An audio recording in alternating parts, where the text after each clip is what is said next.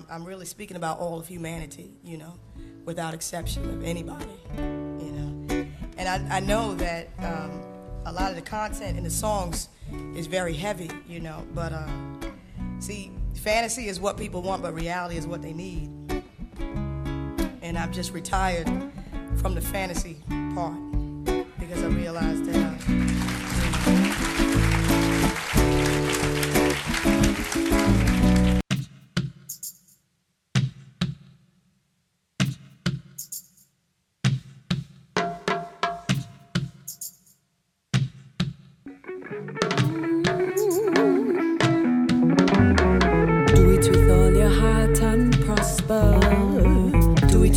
a part and fail.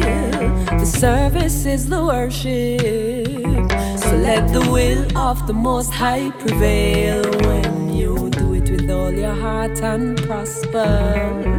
Do it with just a part and fail. The service is the worship. So let the will of the Most High prevail. The harvest is plenty. The fruits are ripe and drop. Uh, too many distracted by the rat race to the top.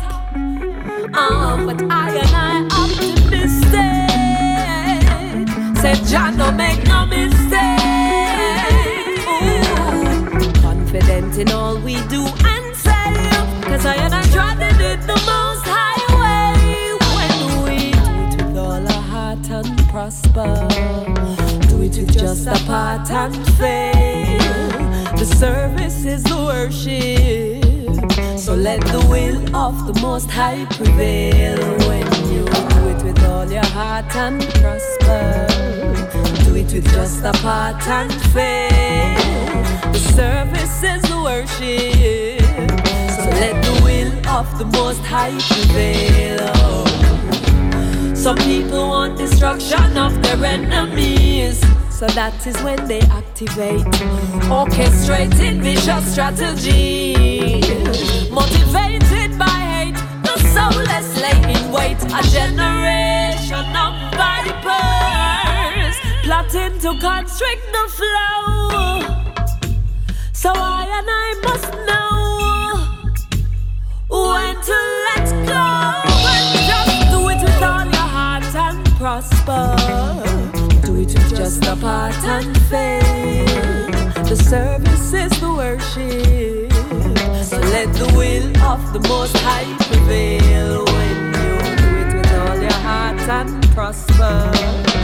Do it with just a part and fail. The service is the worship. So let the will of the Most High prevail.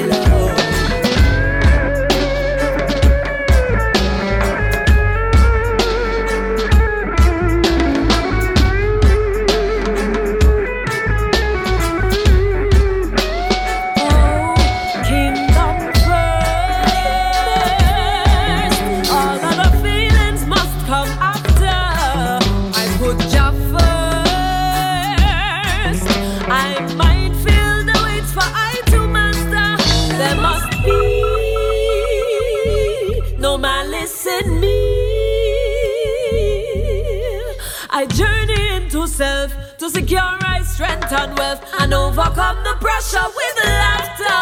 When I do it with all my heart, I prosper. Do it with just a part and faith. The service is the worship.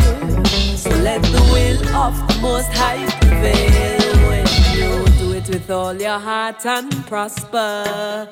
Do it with just a part and fail. The service worship. So let the will of the Most High prevail. So let the will of the Most High prevail. So let the will of the Most High prevail.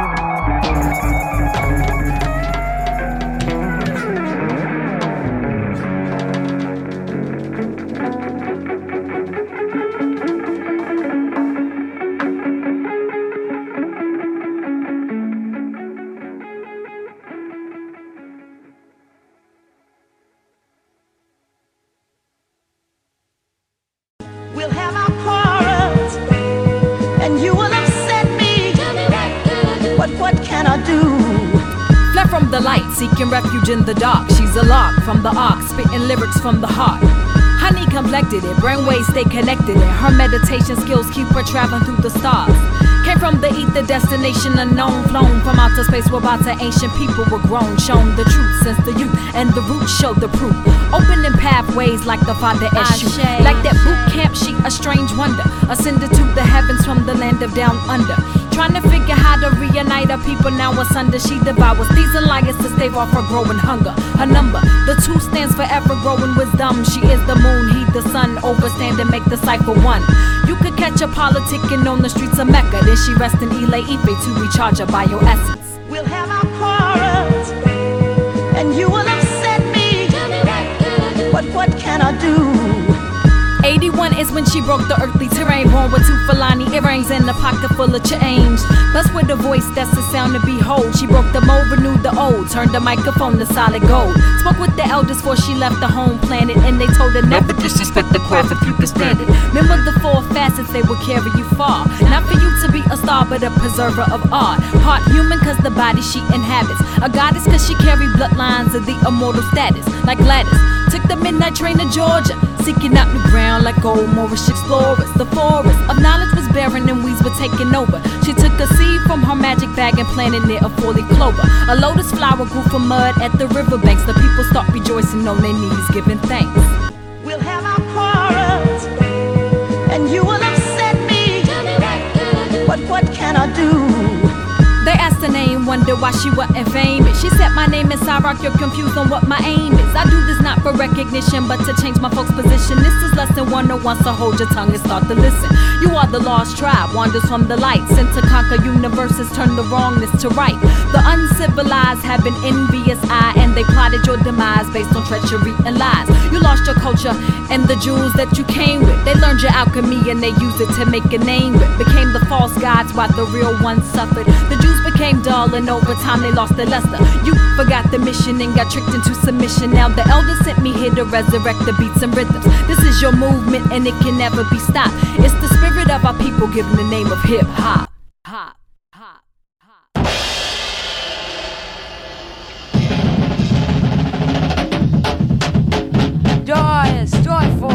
Exaltation.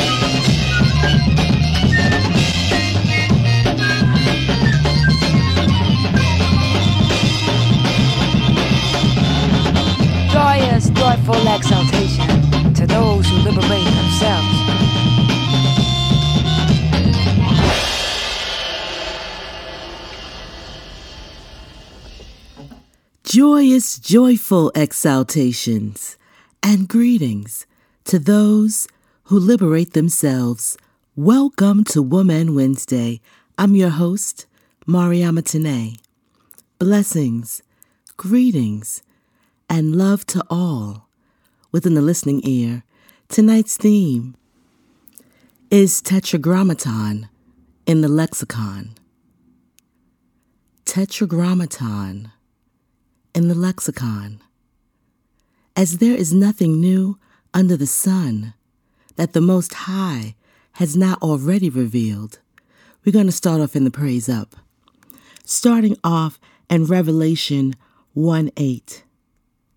I am the Alpha and Omega, the beginning and the ending, saith the Lord, which is and which was and which is to come, the Almighty. Exodus 3:14 And God said unto Moses, I am that I am. And he said, Thus shalt thou say unto the children of Israel, I am, hath sent me unto you. John 4:24 God is a spirit, and they that worship him must worship him in spirit and in truth. Isaiah 41 4. Who hath wrath and done it, calling the generations from the beginning? I, the Lord, the first, and with the last, I am He. John 1:14 And the word was made flesh and dwelt among us and we beheld his glory. The glory as of only the begotten of the Father full of grace and truth. Psalms 68 4 Sing unto God Sing praises to his name. Extol him that rideth upon the heavens by his name, Jah, and rejoice before him. Deuteronomy 6 4. Hear, O Israel, the Lord our God is one Lord. And Exodus 6. Then the Lord said unto Moses, Now shalt thou see what I will do to the Pharaoh. For with a strong hand shall he let them go, and with a strong hand shall he drive them out of his land. And God spake unto Moses, and said unto him, I am the Lord. And I appeared unto Abraham, unto Isaac, and unto Jacob by the name of God Almighty. But by my name, Jehovah, was I not known to them. And I have also established my covenant with them to give them the land of Canaan, the land of their pilgrimage, wherein they were strangers. And I have also heard the groaning of the children of Israel, whom the Egyptians keep in bondage, and I have remembered my covenant. Wherefore I say unto the children of Israel, I am the Lord. And I will bring you out from under the burdens of the Egyptians, and I will rid you out of their bondage, and I will redeem you with a stretched out arm and with great judgments. And I will take you to me for people, and I will be to you a God. And ye shall know that I am the Lord, your God, which bringeth you out from under the burdens of the Egyptians. And I will bring you into the land concerning the which I did swear to give it to Abraham, to Isaac, and to Jacob, and I will give it to you for a heritage. I am the Lord. And Moses spake so unto the children of Israel, but they hearkened not unto Moses for anguish of spirit and for cruel bondage. And the Lord spake unto Moses, saying, Go in, speak unto Pharaoh king of Egypt, that he let the children of Israel go out of his land. And Moses spake before the Lord, saying, Behold, the children of Israel have not hearkened unto me. How then shall Pharaoh hear me? Who am I of uncircumcised lips? And the Lord spake unto Moses and unto Aaron, and gave them a charge unto the children of Israel, and unto the Pharaoh king of Egypt, to bring the children of Israel out of the land of Egypt. And the Lord spake unto Moses, and Moses spake before the Lord. The Tetragrammaton and the lexicon. We're going to come back with tonight's theme. We're going to take a music moment. Blessings and grace.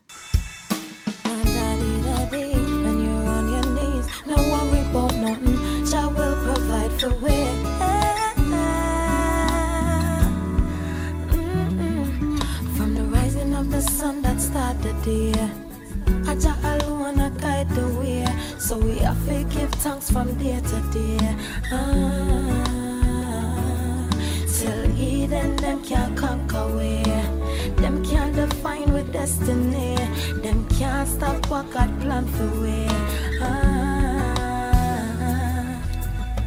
wake up another day, another struggle. Hungry, I tell me say a pot of a bubble. The gas done a sudden. Can't even get a thing for borrow from a cousin. Then when problem come down one time, when me can't even find a time.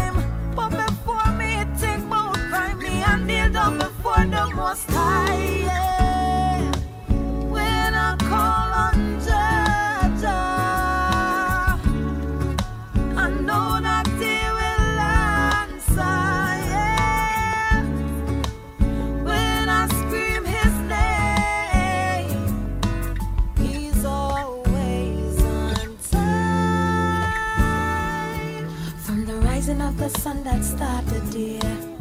Aja alone a guide the way, so we have to give thanks from day to day.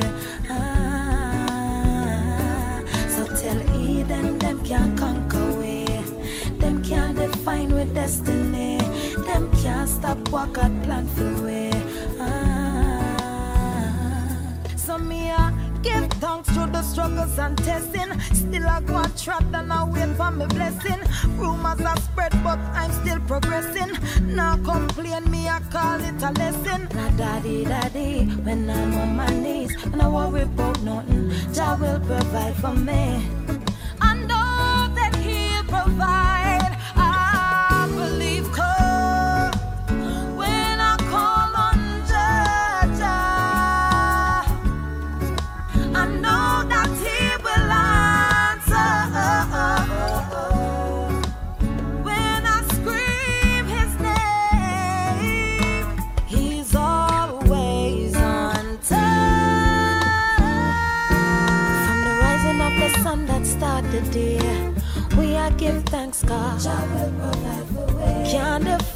Destiny. We are give thanks, God. Them can't stop what God planned for we. We are give thanks, God.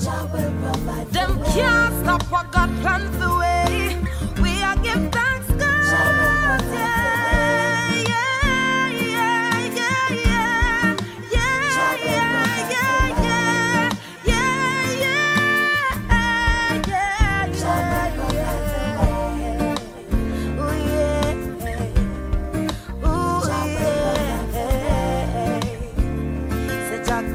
back on my front on my side, all over, all over,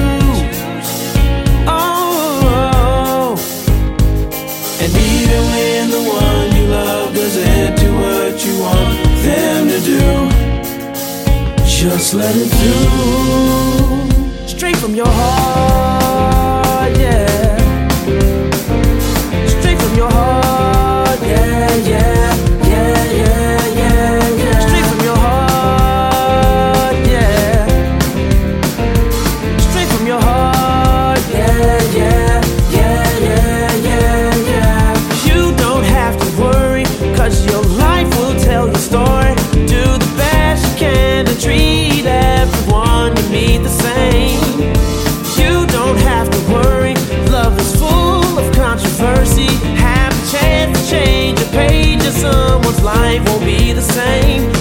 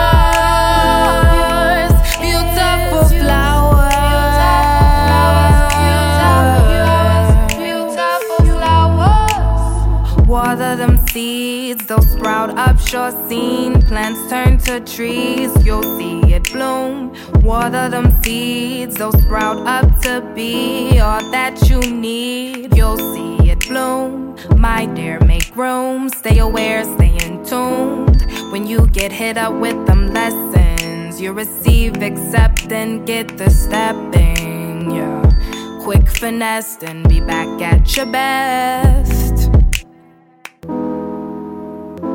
Cause yeah, it burned, but look what we learned. Each and every one of us now, like, yeah, yo, fuck the rest. Let me focus and do my best. No more distractions, gratitude is satisfaction. Time is on my side, I give thanks when I rise. Do better than the day before, release, stay open to explore the wisdom, implementing the aim, aim. Grace is a gift that has taught me in her favor. Surrounded by lilies and lavender and bamboo trees, I recognize my moments now than later, cause all greater. Gotta get my coins up, gotta make my mama proud. Wanna get some new jeans, going downtown for a while. Visioning falafel with tahini and avocado. Then it's you arriving to scoop me up. Hopped into it, melons in my cup. Go, I feel it slow. Trip it up so we back. She moving so fast. Ascension had us on blast. The most important thing, if any, I've learned in my teen years is simply drink more water and keep your thoughts clear. I found it hella liberating to motivate myself and break all barriers I had created. Embrace that you can't waste, build up on all that. Hey, young girl, you're amazing, and yes, do you're amazing too. Won't deny the truth. I wanna hear the youth laugh, cause they hold the proof that here lays our greatest blooms. Water them seeds, water them seeds. Water them seeds, they'll sprout up to be all that you need. You'll see it bloom, bloom, bloom, bloom, blah, bloom, bloom, bada, balloon, balloon, bum, bloom. You'll see it bloom. Water them seeds, that's grace's gift. Blessings and grace, and I'm back with tonight's theme Tetragrammaton in the lexicon. Now, a lexicon is a book containing an alphabetical arrangement of words in a language and their definitions, the vocabulary of a language, an individual speaker or a group of speakers or a subject. And tetragrammaton, the four Hebrew letters, the mystic number four, usually transliterated as YHWH or JHVH, that form a biblical proper name of the Most High, such as Yahweh. Tetragrammaton is a Greek word from the 1400s. It means the word of four letters, from tetra, meaning four, and gramma, meaning letter. The four Hebrew letters, the four characters, are the four Hebrew letters that correspond with YH, WH, and are transliterated as Yahweh. Yahweh is the name of the Almighty Father in heaven that people commonly call the Lord or God. The reason we see Lord and God in our Bibles is because of a Jewish tradition that the name Yahweh was not to be spoken for the fear that the name be blasphemed.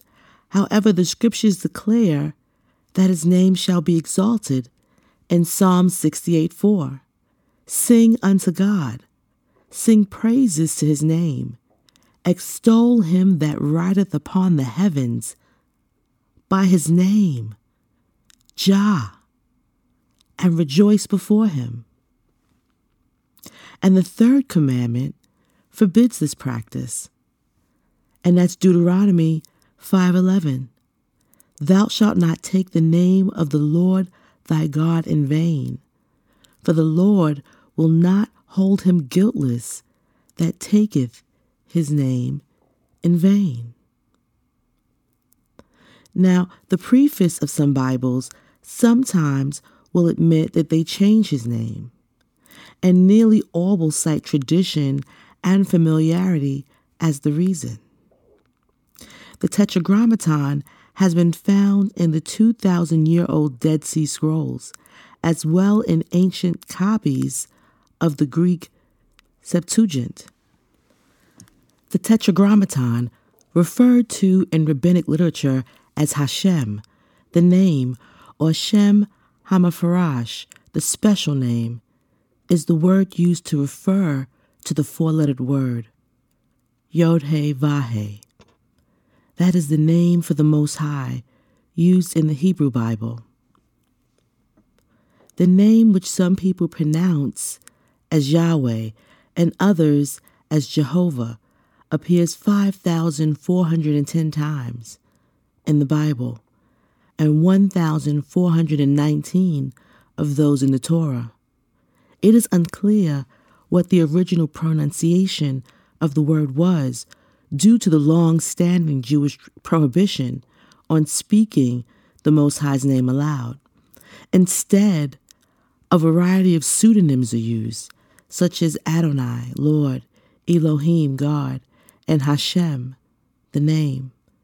The four letters of the Tetragrammaton form the root meaning to be, and some have understood the original meaning to be he who is, or he who brings being into being. Now, the origin of the taboo on pronouncing the Most High's name aloud, some attributed to a temple practice in which only the high priest was allowed to utter the name, and only when in temple and reciting the priestly blessing. Some Jews and non Jews have suggested that the name itself has magical power an idea that Maimonides dismissed, but that is embraced in some Kabbalistic Jewish mystical texts. Yahweh, the God of the Israelites, whose name was revealed to Moses as four Hebrew consonants, YHWH, called the Tetragrammaton. After the Babylonian exile, and especially from the third century on, Jews ceased to use the name Yahweh for two reasons. As Judaism became a universal rather than merely local religion, the more common noun Elohim, meaning God, tended to replace Yahweh to demonstrate the universal sovereignty of Israel's God over all others. At the same time, the divine name was increasingly regarded as too sacred to be uttered, and it was thus replaced vocally in the synagogue ritual by the Hebrew word Adonai, my Lord, which was translated as Kyrios, Lord, in the Septuagint, the Greek version of the Hebrew Scriptures. The Masoretes, who from about the 6th to the 10th century worked to reproduce the original text of the Hebrew Bible, replaced the vowel of the name YHWH with the vowel signs of the Hebrew words Adonai, or Elohim. Latin speaking Christian scholars substituted the Y, which does not exist in Latin, with an I or J, the latter of which exists in Latin as the variant form of I. So the Tetragrammaton became the artificial Latinized name Jehovah. As the use of the name spread throughout medieval Europe, the initial letter J was pronounced according to the local vernacular language rather than Latin. And although Christian scholars after the Renaissance and Reformation periods used the term Jehovah for YHWH, in the 19th and 20th centuries, biblical scholars began to use the form Yahweh. Early Christian writers in the second century had used a form like Yahweh, and this pronunciation of the Tetragrammaton was really never lost. Many Greek transcriptions also indicate that YHWH should be pronounced Yahweh. The meaning of the personal name of the Most High has been variously interpreted. Many scholars believe that the most proper meaning may be He brings into existence whatever exists. Yahweh Asher Yahweh. In 1 Samuel, the Most High is known by the name Yahweh Tevaat, or He brings the host into existence. The host possibly referring to the heavenly court or to Israel. Now let's pull back a layer and talk about the Urim and the Thummim. There are many different accounts of the Urim and the Thummim, but it was a device that was used by the high priest to communicate with the Most High. And the device consisted of 12 crystals that worked with sound, light, and color. Gemstones and crystals are used in communication harmonics to amplify energy and to shift grids.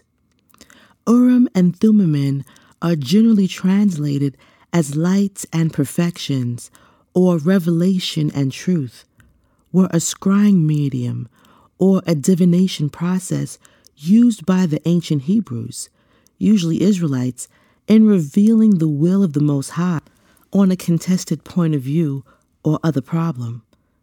According to the teachings of Judaism, a small parchment with the Most High's holy name, the Tetragrammaton, inscribed on it, was slipped into an opening under the Urim and Thummim on the high priest's breastplate, which caused the breastplate to glow and thereby transmit messages from the Most High to the children of Israel. The Urim and the Thummim is also thought to be a Hebrew oracular device, and it's used in the following manner. The twelve stones in the breastplate with their bright colors were of great importance in the oracular sentences of the high priest, who by means of these stones made the Urim and the Thummim exercise their functions. And this is according to Ginzberg Legends of the Jews. Some scholars have suggested that the Urim and the Thummim consisted of two crystals. However, the precise nature of the medium is unknown to most secular scholars. According to the Hebrew Bible, stones used for the Urim and Thummim were kept in the breastplate of Aaron, the brother of Moses. The earliest reference to the Urim and Thummim in the Hebrew Bible is that Aaron carried them with him as a high priest, and many scholars believed Urim and Thummim were originally stones that resided in the breastplate with other precious stones of the Jewish high priest's ceremonial clothing when he officiated in the tabernacle or temple. Upon the death of Aaron and Moses, Joshua was instructed to present himself to the high priest for the counsel of the Urim and Thummim when he wished to consult the Most High. This was in contrast to Moses, who was believed to speak to the Most High directly, and indicated that Joshua would not normally receive direct revelation. The last agreed upon reference to the Urim and the Thummim in the Bible is in Ezra and Nehemiah, when as the temple and its worship practices are being restored, those who cannot prove their lineage as priests are commanded to wait for a priest with Urim and Thummim to identify them. Masonic legend states and Kabbalistic tradition states that Urim and Thummim were part of the recovered artifacts taken from Solomon's temple after Hiram Abiff was murdered while protecting the temple treasury. According to the legend, Urim and Thummim were other recovered treasures were placed back in the temple treasury. And Yale University, Yale's coat of arms, is the biblical Hebrew Urim and Thummim. It is emblazoned across the open book picture on the Yale shield, a legacy of Yale College president Ezra Stiles. It is translated in Latin on the banner below as Lux est Veritas, light and truth. Now, Metatron is the name of an angel in Judaism and some branches of Christian mythology. There are no references to him in the Jewish Tanakh or the Christian scriptures, the New or Old Testament, although he is mentioned in a few brief passages in the Talmud. Metatron appears primarily in medieval Jewish mystical texts and other post scriptural, esoteric, and occult sources. In the rabbinic tradition, he is the highest of the angels and serves as the celestial scribe. In Egyptian mythology, Metatron was Thoth, the scribe. There is no consensus as to the genesis or the role he plays in the hierarchy of heaven. A mysterious figure, Metatron is identified with the term lesser YHVH, which is the lesser tetragrammaton in its Talmudic version. The word Metatron is numerically equivalent to the Shaddai, according to Hebrew gematria. Therefore, he is said to have a name like his master. According to one school of thought, Enoch was taken by the Most High and transformed into Metatron, explaining the mysterious passage Enoch walked with God, and then he was no more, because God took him away. In Genesis 5:24, Metatron is also mentioned in the Pseudepigrapha, most prominently in the Hebrew Book of Enoch, also called Third Enoch, in which his grand title, the Lesser YHVH, resurfaces. In researching the Tetragrammaton, I turned to the Jewish Encyclopedia and I found this passage so very interesting under the title Tetragrammaton. It says here, the physicians who were half magicians made special effort to learn this name, which was believed to possess marvelous powers of healing. And then under a title section, Church Fathers and Magic Papyri, the cures or the exorcisms of demons in the name of Yeshua, which are mentioned in the New Testament and the Talmud, imply that Yeshua was regarded as a god and that his name was considered as efficacious as the Tetragrammaton itself, for which it was even substituted. It was in connection with magic that the Tetragrammaton was introduced into the magic papyri, and in all probability into the writings of the Church Fathers.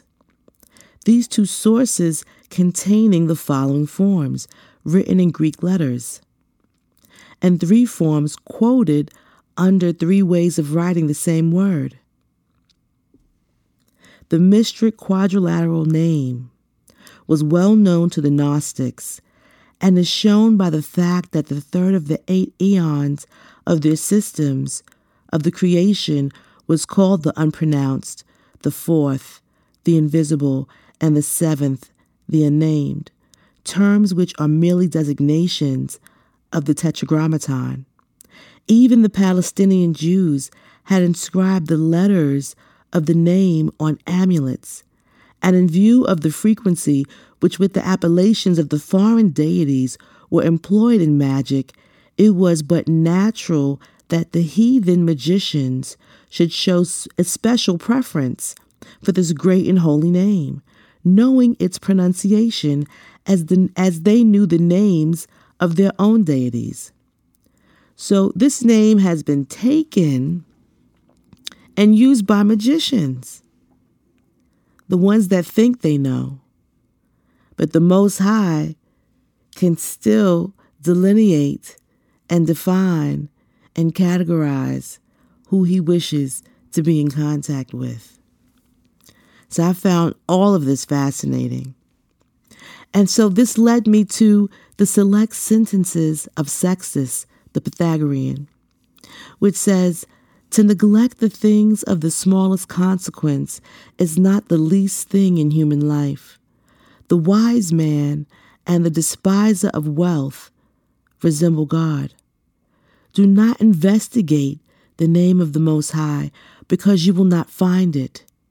For everything which is called by a name receives its appellation from that which is more worthy than itself, so that it is one person that calls and another that hears. Who is it, therefore, that has given a name to the Most High? The Most High, however, is not a name to God, but an indication of what we conceive of Him. The Most High is a light, incapable of receiving its contrary, darkness. You have in yourself something similar to the Most High, and therefore use yourself as the temple of God. On account of that, which in you resembles the Most High?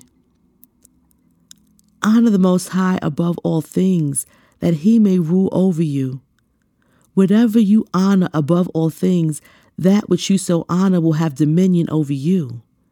But if you give yourself to the domination of the Most High, you will thus have dominion over all things. The greatest honor which can be paid to the Most High is to know and imitate Him. There is not anything, indeed, which wholly resembles the Most High. Nevertheless, the imitation of Him as much as possible by an inferior nature is grateful to Him. The Most High, indeed, is not in want of anything, but the wise man is in want of the Most High alone. He, therefore, who is in want but of few things, and those necessary, emulates him who is in want of nothing. Endeavor to be great in the estimation of divinity, but among men avoid envy. The wise man whose estimation with men was but small while he was living will be renowned when he is dead. Consider all the time to be lost to you in which you do not think of divinity. A good intellect is the choir of divinity. A bad intellect is the choir of evil demons. Honor that which is just on this very account, that it is just. You will not be concealed from divinity when you act unjustly, not even when you think of doing so. The foundation of piety is continence, but the summit of piety is the love of the Most High. Wish that what is expedient and not what is pleasing may happen to you, such as you wish your neighbor to be to you, such also be to your neighbor. That which the Most High gives you, no one can take away. Neither do nor even think of that which you are not willing the Most High should know. Before you do anything, think of the Most High, that His light may precede your energies. Recognize what the Most High is and what that is in you which recognizes the Most High. It is not death, but a bad life that destroys the soul. If you know Him by whom you were made, you will know yourself. It is not possible for a man to live conformable to divinity unless he acts modestly, well, and justly. Divine wisdom is true science. You should not dare to speak of the Most High to an impure soul. The wise man follows the Most High, and the Most High follows the soul of the wise man. A king rejoices in those whom he governs, and therefore the Most High rejoices in the wise man. He who governs likewise is inseparable from those who he governs, and therefore the Most High is inseparable from the soul of the wise man, which he defends and governs. The wise man is governed by the Most High, and on this account is blessed. A scientific knowledge of the Most High causes a man to use few words. To use many words when speaking of the Most High produces an ignorance of the Most High. The man who possesses a knowledge of God will not be very ambitious. The erudite, chaste, and wise soul is the prophet of the truth of the Most High. Accustom yourself always to look to divinity. A wise intellect is the mirror of the Most High God. You have in yourself something similar to the Most High. Therefore, use yourself as the temple of the Most High. These were referenced from the select sentences of Sextus, the Pythagorean. So now Tetragrammaton is in your lexicon. Blessings and grace. We're going to take a music moment and come back with the go and Know Sis.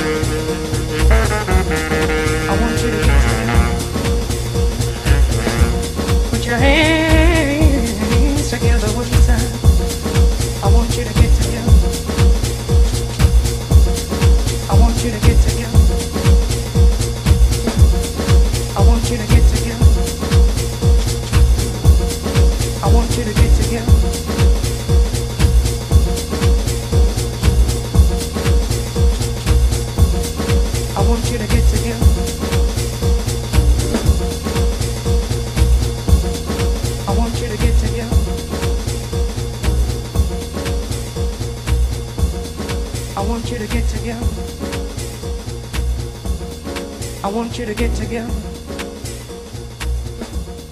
I want you to get together. I want you to get together. Put your hands together one time. I want you to get together.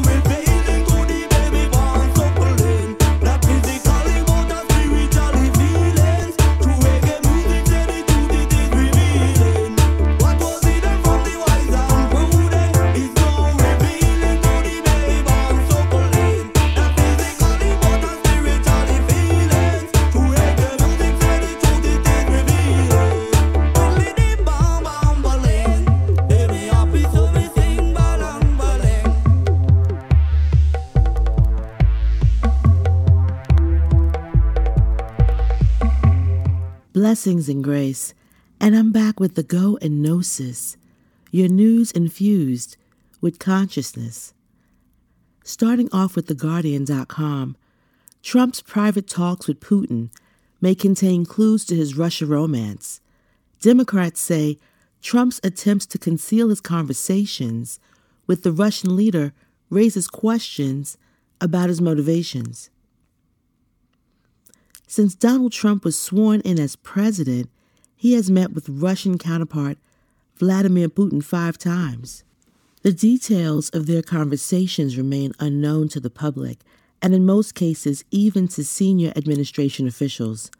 Democrats in Congress are now demanding even more details of communications between the two leaders. Secrecy surrounds such meetings, they say, raises fresh questions about the nature of Trump's relationship with Putin at a time when his ties to Russia are the subject of several investigations. The meetings with Putin are not the only subject of such democratic demands. House leaders left little room for doubt this week that they will utilize their newly minted majority to cast a wide net around the president, his family, and their businesses. The Judiciary Committee issued document requests to 81 individuals and entities seeking information on everything from contacts between Trump aides and Moscow to hush money payments to women and possible obstruction of justice. It all came a week after Trump's former personal attorney, Michael Cohen, testified before Congress and implicated the president in alleged criminal activity spanning decades. Nonetheless, according to some national security experts, when it comes to uncovering the motivations behind the president's desire for closer relations with the Kremlin and the complex web of contacts between his associates and Moscow, few interactions might be more consequential than those between Trump and Putin. What kind of things are being discussed that the president does not want to share? said Steven Pifer, a former U.S. ambassador to the Ukraine who served on Bill Clinton's National Security Council as a senior director for Russia, Ukraine, and Eurasia. Is he discussing Trump Tower? What's the basis for the discussion? We just don't know. I don't know why the president doesn't have a note taker. That would be the best way to send off any suspicions that something untoward has been done. In fact, translators have been present at meetings between Trump and Putin, and such as in Hamburg in 2017 and in Helsinki last year, but it has been reported that the president has taken unusual steps to keep their notes private. Moving forward on ScottishLegal.com, President Trump increases indefinite detention facilities at Guantanamo Bay. President Trump is increasing indefinite detention facilities at Guantanamo Bay, it has been revealed. Middle East Eye and the Miami Herald report that administrators for the detention camp have sought to identify potential contractors for a new 5,000 square foot prison compound at Guantanamo. This compound will apparently include three handicapped, accessible prison cells, suggesting that President Trump plans to keep detainees, the vast majority whom are currently held without charge or trial, at the prison, well into old age. There are currently 40 men still held at Guantanamo. Five still held there have been cleared for release, but five remain detained. Guantanamo's oldest inmate is 71 year old Sayfullah Paracha. He has had two heart attacks and suffers from diabetes, coronary artery disease, hyperlipidemia, diverticulosis, and gout. He has been detained for 14 years without charge or trial. President Trump has threatened to send more people to Guantanamo. He campaigned on a promise to load Guantanamo up with bad dudes, and he has since made clear that sending them to Guantanamo remains an option for the administrator's counterterrorism policy. Reprieve recently released a report about a controversial PRB system designed to clear men for release which revealed that there is currently no way out of Guantanamo for those detained there. Reprieve's director Maya Foa said building wheelchair accessible prison cells at Guantanamo paints a deeply chilling picture. President Trump appears to be planning to detain men, the vast majority of whom have never been charged with a crime or face the trial until they die. Indefinite detention has no place in a democratic society. These men who have been cleared for release must be returned home, and the prison should be shut once and for all. Prayers to the ones that are detained without any type of counsel or trial, that all is revealed in this time of revelation and changes for good and justice happen in Yeshua's name. And moving forward to NBCBayArea.com. Americans will need a visa for European travel beginning in 2020. Americans will not need a visa to enter the UK or Ireland. For Americans accustomed to just booking and going when it comes to European travel, an additional step will soon require some additional planning. In two years, most European Union countries will begin implementing a new travel visa as a requirement for U.S. citizens and citizens from 59 other countries to enter.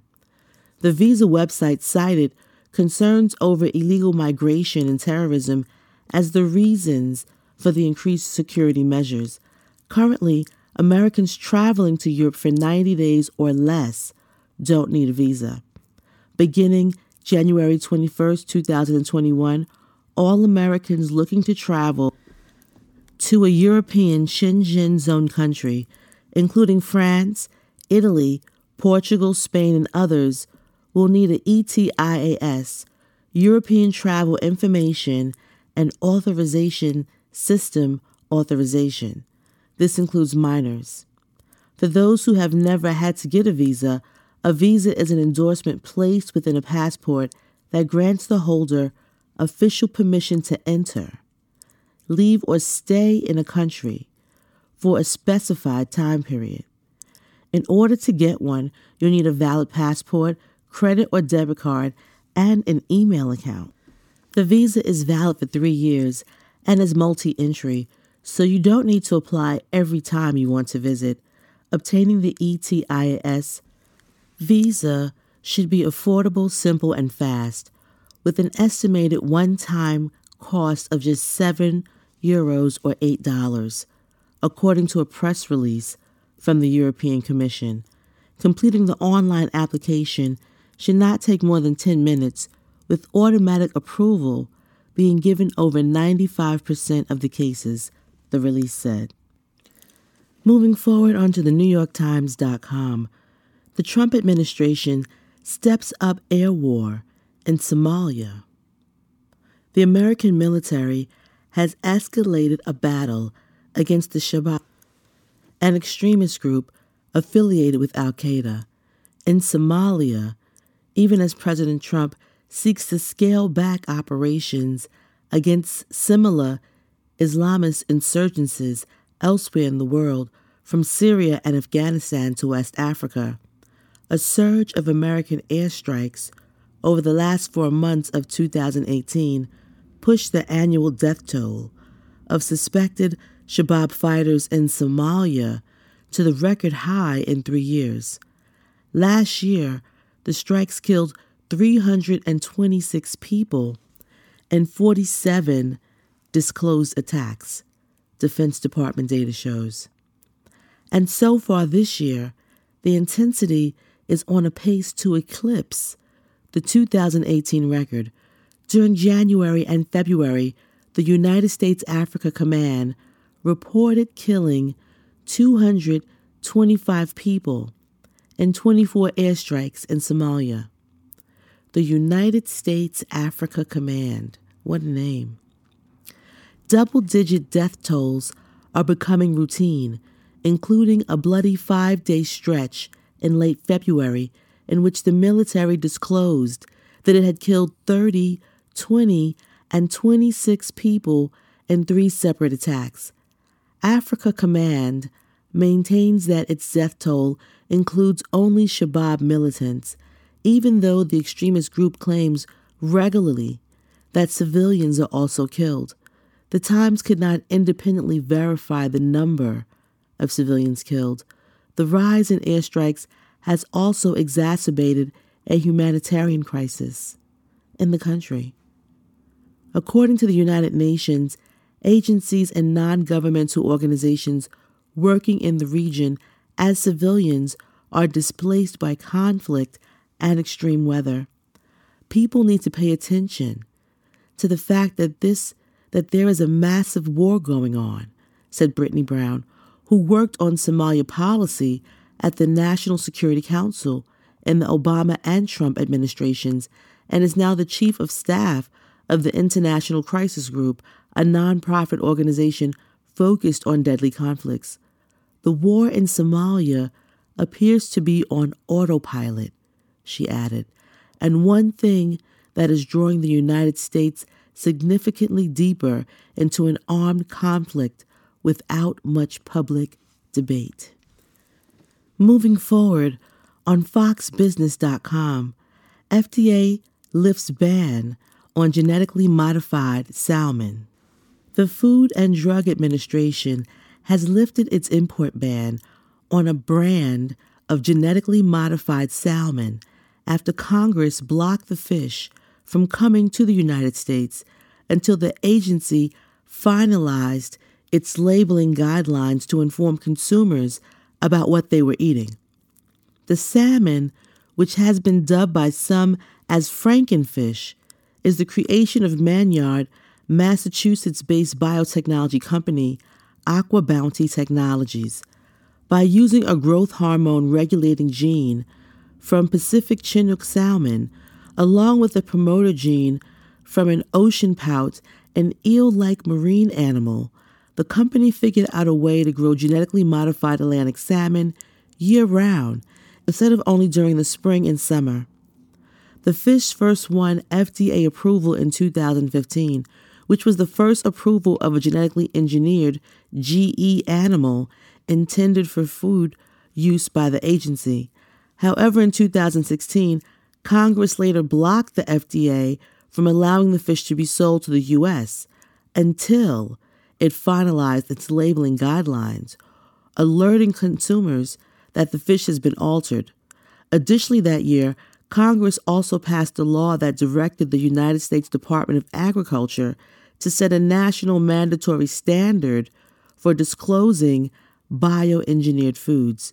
On Friday, outgoing FDA Commissioner Scott Gottlieb released a statement saying it has taken the important steps to provide labeling guidelines regulated to the GE salmon.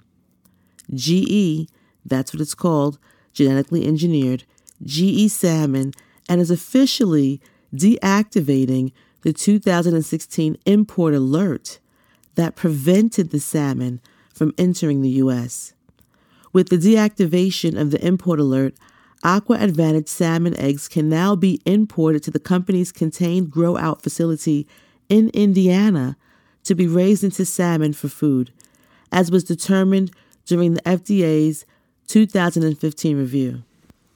This fish is safe to eat. The genetic construct added to the fish's genome is safe for the animal, and the manufacturers claim that it reaches a growth marker important to the aquaculture industry is more rapidly than its non GE farm raised Atlanta salmon counterpart is confirmed, Gottlieb said in a statement. What's more, the FDA said it analyzed the potential impact the genetically modified salmon would have on the environment and it found no significant impact.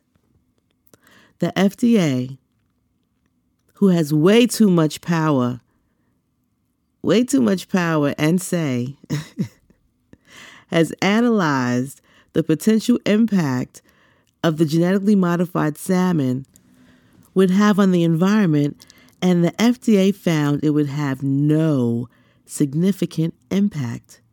The FDA's move also comes despite a pending lawsuit filed by a coalition of consumer, environmental, and fishing groups that are challenging the agency's approval. So, blessings and prayers sent to the lawsuits that are filed by the coalition of consumer, environmental, and fishing groups that are challenging the FDA's approval.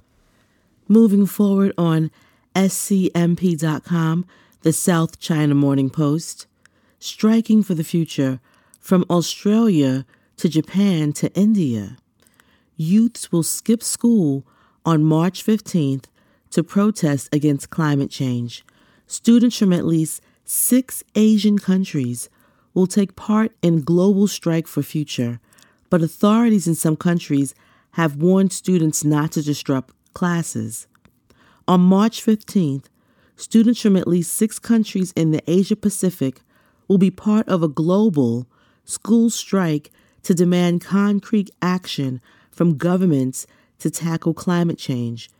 They come from secondary schools and universities in Australia, Bangladesh, India, Japan, New Zealand, and South Korea, and will join their peers in the Americas and Europe to take part in the global strike for future. We are the ones who will inherit this earth. We deserve to have a say about what kind of future we have, which at this stage could be non existent unless we stand up and show the politicians how important this is to us, said 18 year old Sophie Handford, who has completed high school and is coordinating the strikes in New Zealand. The protest comes a month after about 10,000 youngsters staged a nationwide school strike across 60 cities in Britain, showing how a grassroots movement inspired by a Swedish girl last summer had taken off. The youth movement has caught the attention of climate scientists worldwide who have written a letter of support for the young strikers published in The Guardian. Moving forward, on Futurism.com, new Senate bill would legalize marijuana nationwide. It would also expunge criminal records related to weed. For the second time, Senator Cory Booker announced a bill to make recreational marijuana use legal across the entire United States. The Marijuana Justice Act, which Booker and the representatives Barbara Lee and Ro Khanna announced on Thursday, would not only legalize marijuana, but also retroactively erase marijuana possession charges from Americans' criminal records, according to Rolling Stone, a monumental shift in the United States drug policy. The new bill would allow people currently in prison for possession to appeal for resentencing.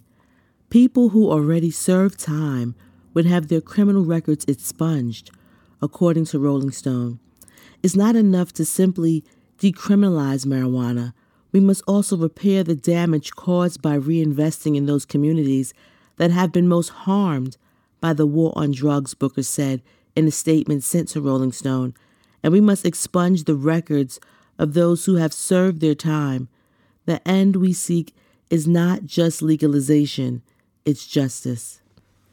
And lastly, on commondreams.org, nearly 1.4 million Puerto Ricans facing dangerous food stamp cuts as Trump and Congress fail to act. The fact that we've had to reduce benefits to those that need it the most is alarming. Puerto Ricans are being treated unequally, and that is unfair. With hurricane relief funding stalled in Congress due to the opposition from the Trump administration, Puerto Rico has reportedly started slashing food stamps. Puerto Rico has reportedly started slashing food stamps in an attempt to preserve the life saving program. The move could harm as many as 1.4 million Puerto Ricans, including hundreds of thousands of children and elderly people. This is not about politics. This is literally about people's lives and their ability to feed their children and their elders in Puerto Rico, Carmen Yulín Cruz, the mayor of San Juan, told the Washington Post, the need is still there. Senator Bernie Sanders issued an urgent call for congressional action in response to the news of the cuts. Puerto Rico needs food assistance funding due to the hurricanes which devastated the island. Some 1.4 million United States citizens will face large cuts to their food assistance benefits. 230,000 230,000 will lose benefits entirely. Sanders tweeted, We must act now to end this crisis. The reduction in food stamp assistance come just a month after the Trump administration dismissed as excessive and unnecessary House Democrats' plan to provide 600 million in funding for Puerto Rico's Nutritional Assistance Program, NAP. According to the Post, the White House is now backing a broad Republican proposal that includes the 600 million in food stamp aid to Puerto Rico, but there is no vote scheduled on the measure. Pray for there to be a scheduled vote on this measure. Puerto Rico's food stamp program is uniquely dependent on periodic help from Congress, though the island does not have a voting representative in either the House or Senate, or a say in presidential elections, the Post reported. Even if approved by Congress, the additional 600 million allocation would only fund the island's food stamp program until September 2019. According to the Center on Budget and Policy Priorities, CBPP, more than 300,000 children could be affected by the food stamp cuts. The fact that we've had to reduce benefits to those that need it the most is alarming. Georgia Laws Garcia, Deputy Director of the Puerto Rico Federal Affairs Administration, told BuzzFeed Puerto Ricans are being treated unfairly and unequally, and that is unfair. In Yeshua's name, pray for Puerto Rico that all is clear and made way, and funding is made, and technology and help is on the way. We're going to take a music moment and come back with technology. Blessings and grace.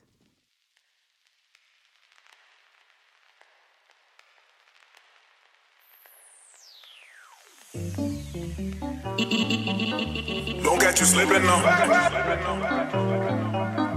Look, look, look, This is America. Don't get you slipping now. Look what I'm whipping now. This is America. Don't get you slipping now. Don't get you slipping now. Look what I'm whipping now. This is America. Don't get you slipping now. Don't get you slipping now. Look what I'm whipping now. This is America. Don't get you slipping now. Don't get you slipping now. Look what I'm whipping now. This is America. Don't get you slipping now. Don't get you slipping now. Look what I'm whipping now. This is America. Don't get you slipping now. Look how I'm living now. Police be tripping now. Yeah, this is America. Guns in my area. I got the strap. I gotta carry him. Yeah, yeah, I'ma go into this. Yeah, yeah, this is Gorilla. War. Yeah, yeah, I'ma go get the bag. Yeah, yeah, or I'ma get the pad. Yeah, yeah, I'm so cold like yeah. Yeah, I'm so dull like yeah. We gon' blow like yeah.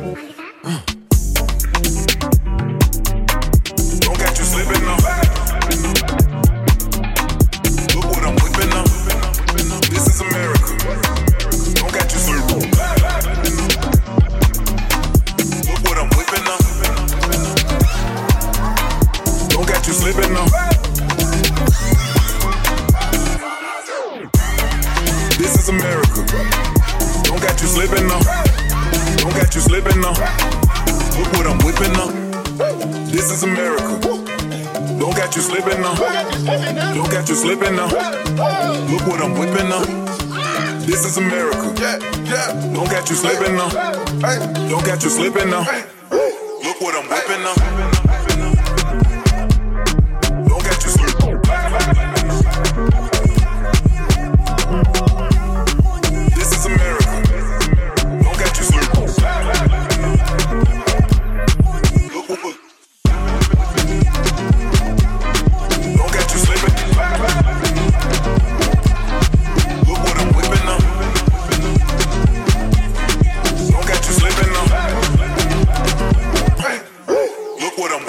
Look how I'm geeking up.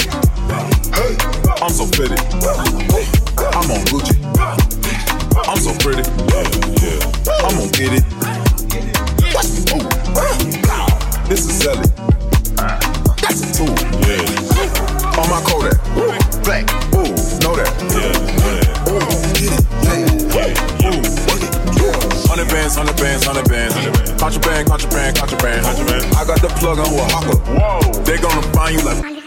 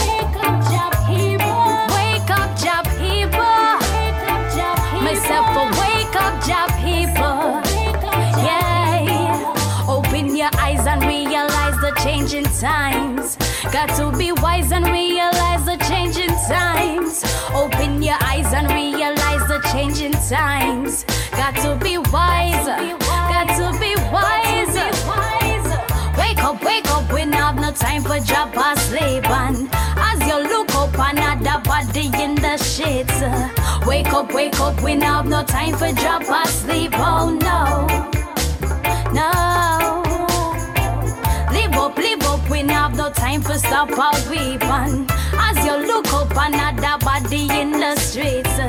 Live up, live up, we have no time for stop our weapon. Oh no, no.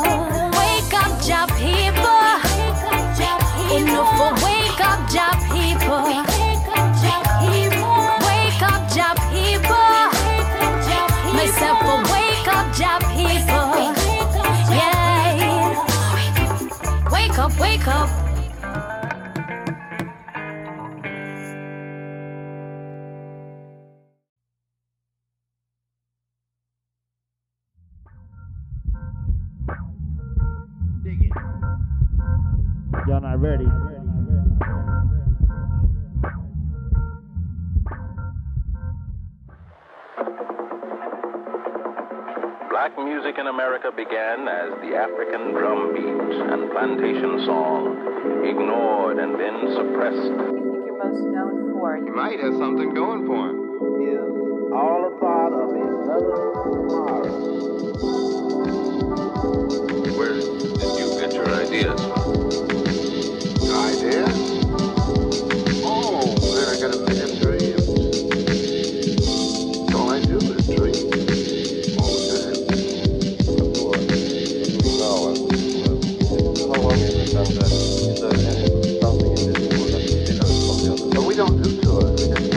152 is the 52 is the year, which is not there's thing as mature, which is good. Yeah. What is the relationship between the all the new material in your program? No, no relationship. It uh, depends on who's in the band at the moment. Yeah. Now, uh, you compose very much. Uh, plan, are you planning any larger work right now? Well, I just finished an opera. I just finished the new uh,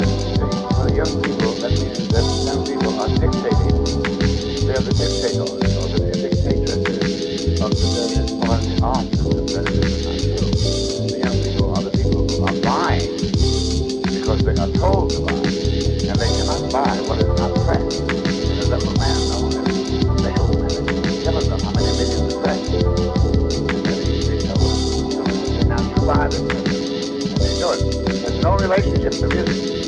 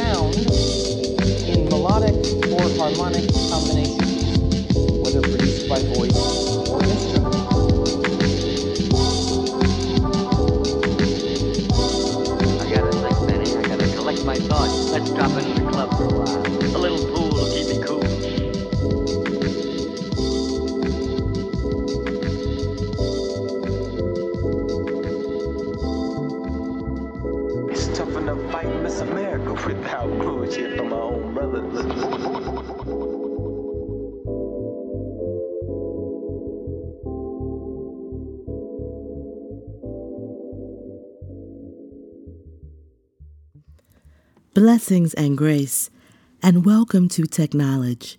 Starting off on nextgov.com, the Army is all in on innovative startups, but it will likely rely on tried and true contractors to get the tech over the finish line. Lieutenant General Eric Wesley told South by Southwest the Pentagon is increasingly embracing the startup community as means to expand its technological arsenal, but traditional defense contractors could still be the ones putting most of those new tools into practice, according to top military brass. In August, the Army stood up the Futures Command, a four star unit charged with overseeing the service's decade long modernization effort with a 500 person staff and an annual budget of $100 million. The group will work to build state of the art weaponry, vehicles, and communication networks. Central to that mission is working with the small companies on the bleeding edge of artificial intelligence, virtual reality, and other emerging technologies, said Lieutenant General Eric Wesley, Director of the Army Futures and Concept Center and Deputy Commander of the Futures Command. We want to be part of this ecosystem, and so we're embedding ourselves into it, Wesley said Friday at the South by Southwest Festival, speaking just a few blocks from the Austin based startup incubator where Army Futures set up shop. The startup company is the group we most need to be engaging with. But while those companies might be pushing the limits of today's tech, they often find themselves stymied by government's laborious acquisition process, he said. As such, the Army will need help from its usual business partners to adopt those new tools, according to Wesley. At less than a year old, the command has yet to fully transition any tech to commercial use, but Wesley outlined a few paths that process could take after the Army identifies a technology it wants to acquire. A larger contractor could immediately buy it off the startup and develop it for military use, he said. With particularly small companies, Wesley told NextGov, that is probably the most realistic option. If the company doesn't want to give up control, he said, they could further develop a prototype with the help the future command and eventually partner with a larger contractor who can help them scale and scale the tech across the enterprise. The Army is open to exploring options where the company goes the distance itself, he said, but the strategy will require a thorough assessment of the company's ability to grow. There are multiple variations of how we can integrate the ideas, Wesley said, but the most important thing is, though, is getting the idea and finding a mechanism that the patent owner is good with. So the Army is trying to work with startups, not trying, looking forward to, planning on working with startups. And moving forward on boingboing.net, Universal Studios is chipping their soda cups to limit refills. A room at Universal Studios Florida Hotel tonight will cost you 197 to $536 plus admission tickets to the park but make sure that you do all your soda drinking in one compact session because Universal has deployed the creepily named Valid Fill RFID system. Valid Fill RFID system, which limits your self service. It limits your self service soda refills to two hours after purchase and after the time window expires, you are denied soda by a robot voice. So that's what's happening at Universal Studios. If you don't refill your drink within two hours, a robot will deny you a refill. And moving forward on Bloomberg.com, self driving cars might kill auto insurance as we know it. Without humans to cause accidents, 90% of risk is removed insurers are scrambling to prepare. Dan Peate, a venture capitalist and entrepreneur in Southern California, was thinking of buying a Tesla Model X a few years ago until he called his insurance company and found out how much his premiums would rise. They quoted me $10,000 a year, Peate recalled. For all the concern over accidents involving driverless cars, including Tesla's troubles with its limited self driving autopilot mode, it's easy to forget one of the supposed virtues of autonomous vehicles they will make the road safer. A sophisticated array of LIDAR, radar, and cameras is expected to be more adept at detecting trouble than our mortal eyes and ears, and computers never get drunk, check Tinder, or fall asleep at the wheel. Peate Forty previously started a company called Hixme, a provider of group health insurance. Now he wanted to launch a firm specializing in insurance for vehicles with automatic driving modes and eventually fully autonomous cars. His experience with the insurer of his old fashioned non driverless car only confirmed the need. When the underwriters and actuaries price insurance on a new type of risk, Peate said, they charge more because they don't have enough data. With so few Model X's on the road, its safety record was at best opaque. But Tesla Inc. and other car makers collect reams of data on their vehicle's operation to improve automation.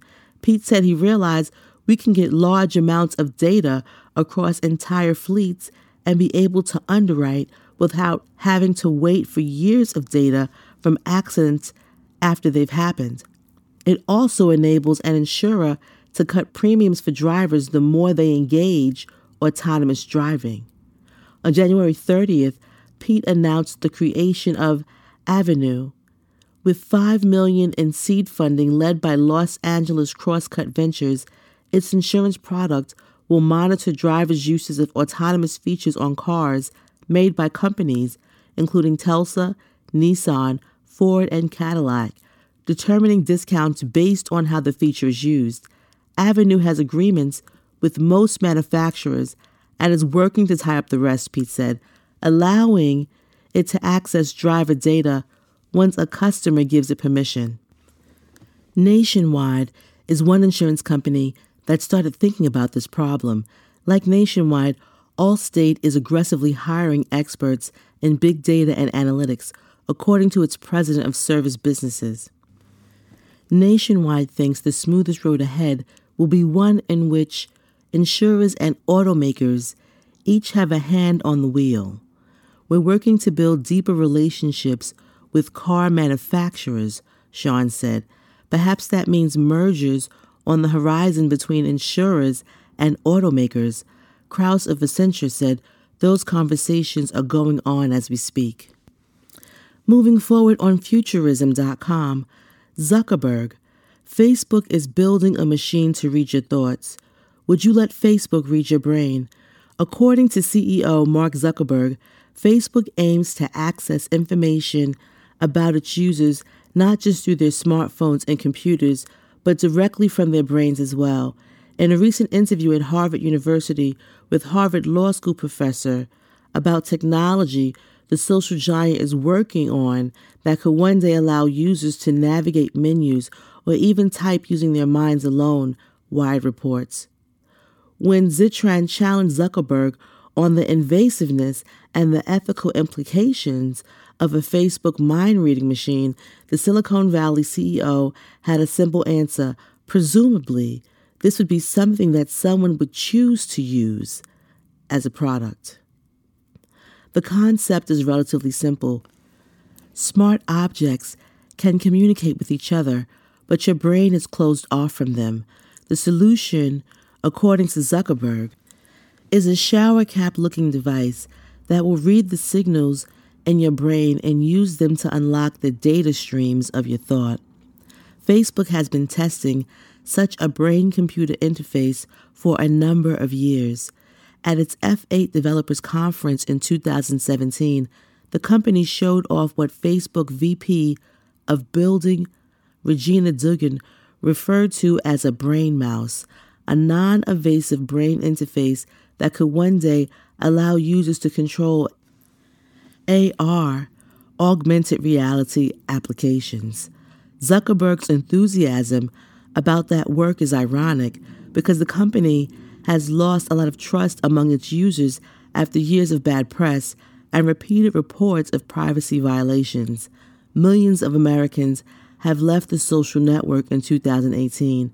Facebook's future plans for a brain computer interface seem oddly disconnected from that reality. And also on Futurism.com, chemists grew a synthetic brain that stores memories in silver. One of its creators think it could usher in the post-human revolution. In the ongoing quest to build an artificial human brain, scientists from UCLA may have just taken a big step forward, while a real synthetic brain is still far away.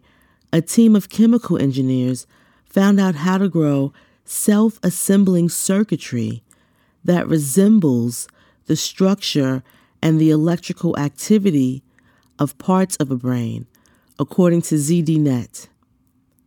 A team of chemical engineers found out how to grow a self assembling circuitry that resembles the structure and electrical activity of parts of a brain. According to ZDNet, the research is the pet project of UCLA chemical engineer James Gimzewski, who proclaimed that he wanted to create a synthetic brain back in 2012. I want to create a synthetic brain, Gimzewski wrote at the time. I want to create a machine that thinks, a machine that possesses physical intelligence. Such a system does not exist and promises to cause a revolution one might call the post human revolution. Kaczynski and his team found that a grid of tightly packed copper posts, when treated with silver nitrate, grew nanowires out in a seemingly random directions that mirror the branching interconnect neurons found in a brain. On the atomic scale, the connections among the silver nanowires resemble synapses, which are the junctions at which the two neurons meet up and transmit signals among with each other.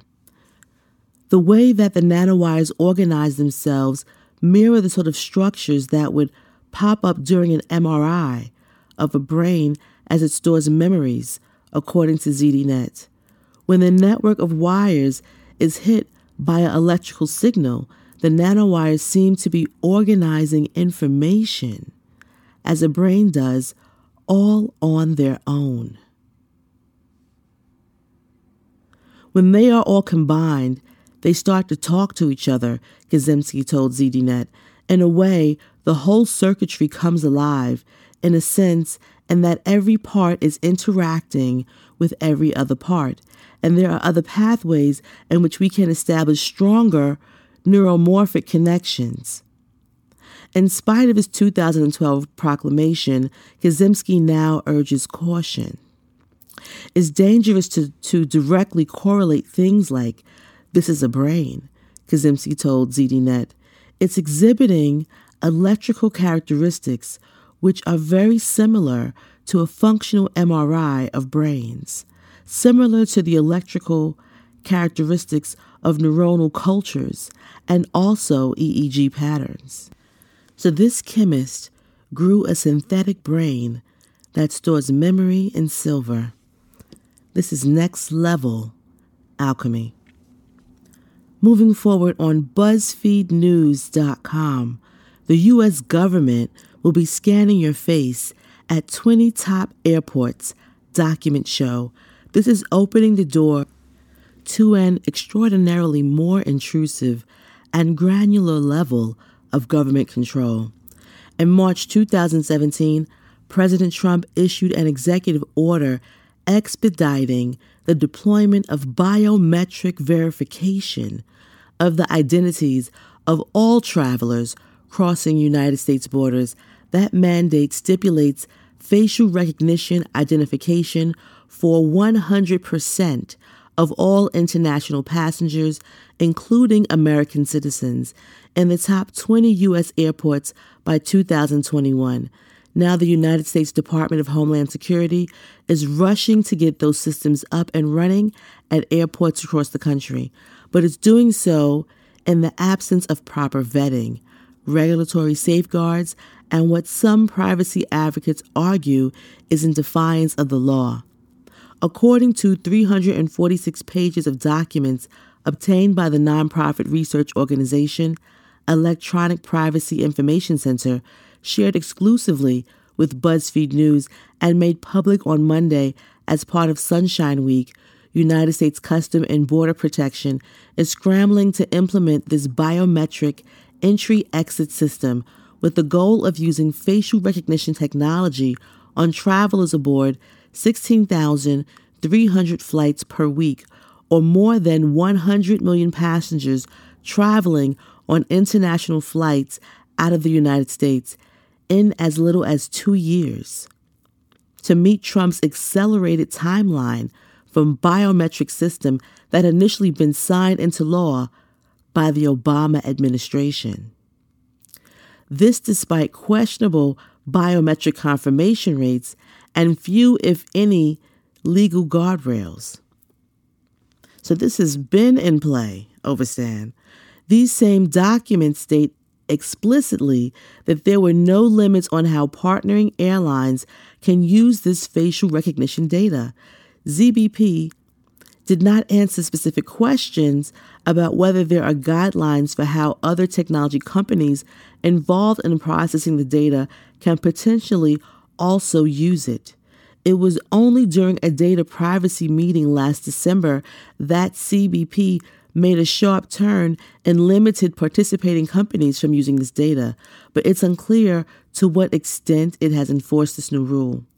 CBP did not explain what its current policies around data sharing of biometric information with participating companies and third party firms are, but it did say that the agency retains photos for up to 14 days of non U.S. citizens departing the country for evaluation of the technology and assurance of the accuracy of the algorithms, which implies such photos might be used for further training of its facial matching AI, artificial intelligence. Moving forward on BuzzFeedNews.com, France has recruited Facebook to help solve its anti Semitism problem. Don't ask the fox how to take care of the chickens, one privacy advocate said about Facebook's cooperation with the French government. When French President Emmanuel Macron decided to combat hate speech online, he turned to the very person many blame for its rapid spread Facebook CEO Mark Zuckerberg. On Monday, a lawmaker from Macron's party said she would present a first draft of a bill to punish social media platforms that failed to quickly take down hate speech. France, home to the world's third largest Jewish population, is in the middle of what Macron has described as being the worst period of anti Semitism since World War II, and much of it is playing out online. Calling for a collegial approach to regulation last November, Macron announced what he called an unprecedented field experiment an unprecedented field experiment with Zuckerberg to take French officials behind the scenes of content moderation process after reviewing the tools Facebook uses to evaluate and take down offensive and violent content, Macron said policymakers would work with Facebook to jointly develop specific and concrete proposals to fight offensive content and hate content the proposed law would put France on the front line of a global struggle to define who regulates the internet local lawmakers or the giant American tech companies. It could influence the rest of Europe, where an avalanche of new rules for social media platforms is in the works.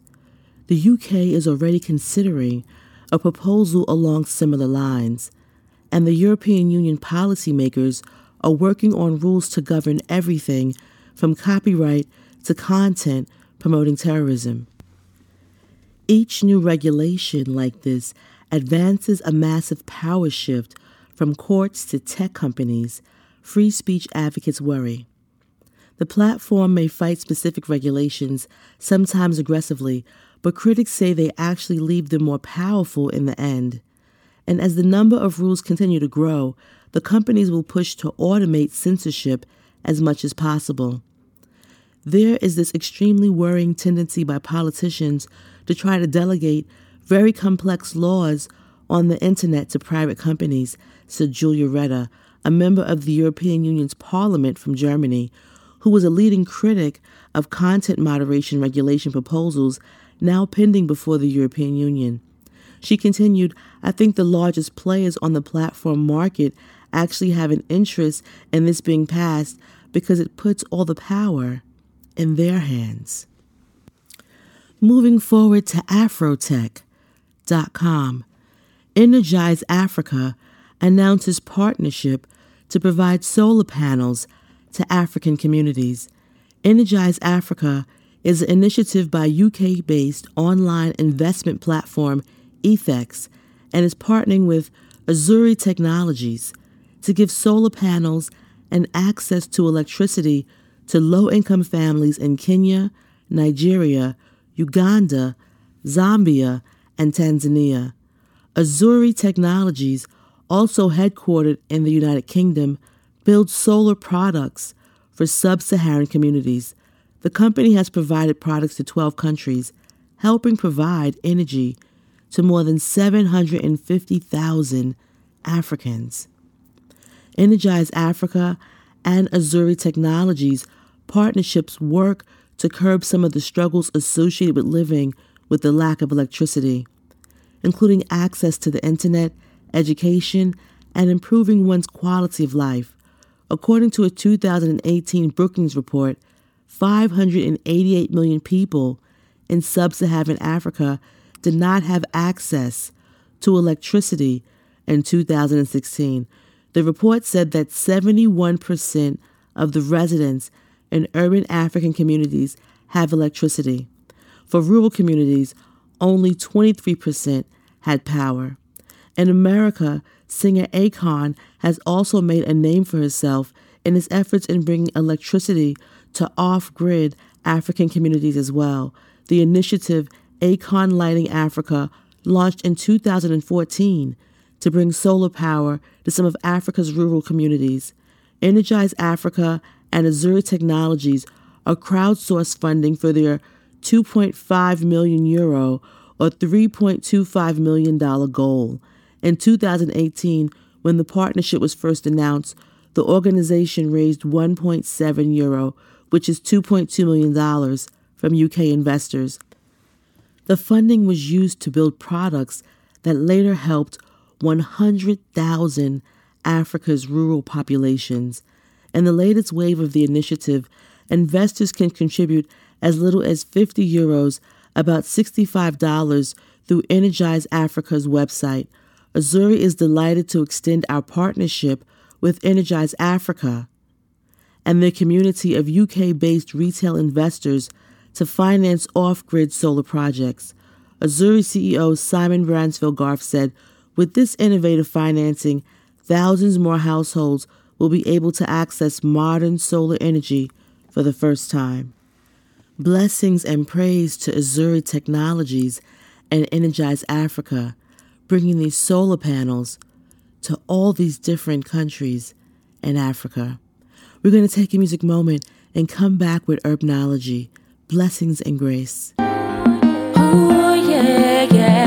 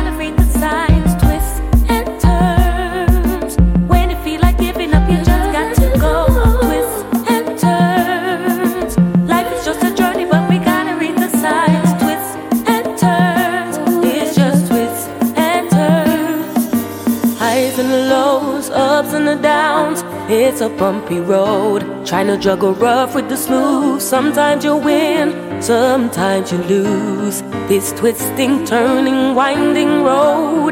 No time to snooze. Left or right, up or down. It's time to choose. Oh, twist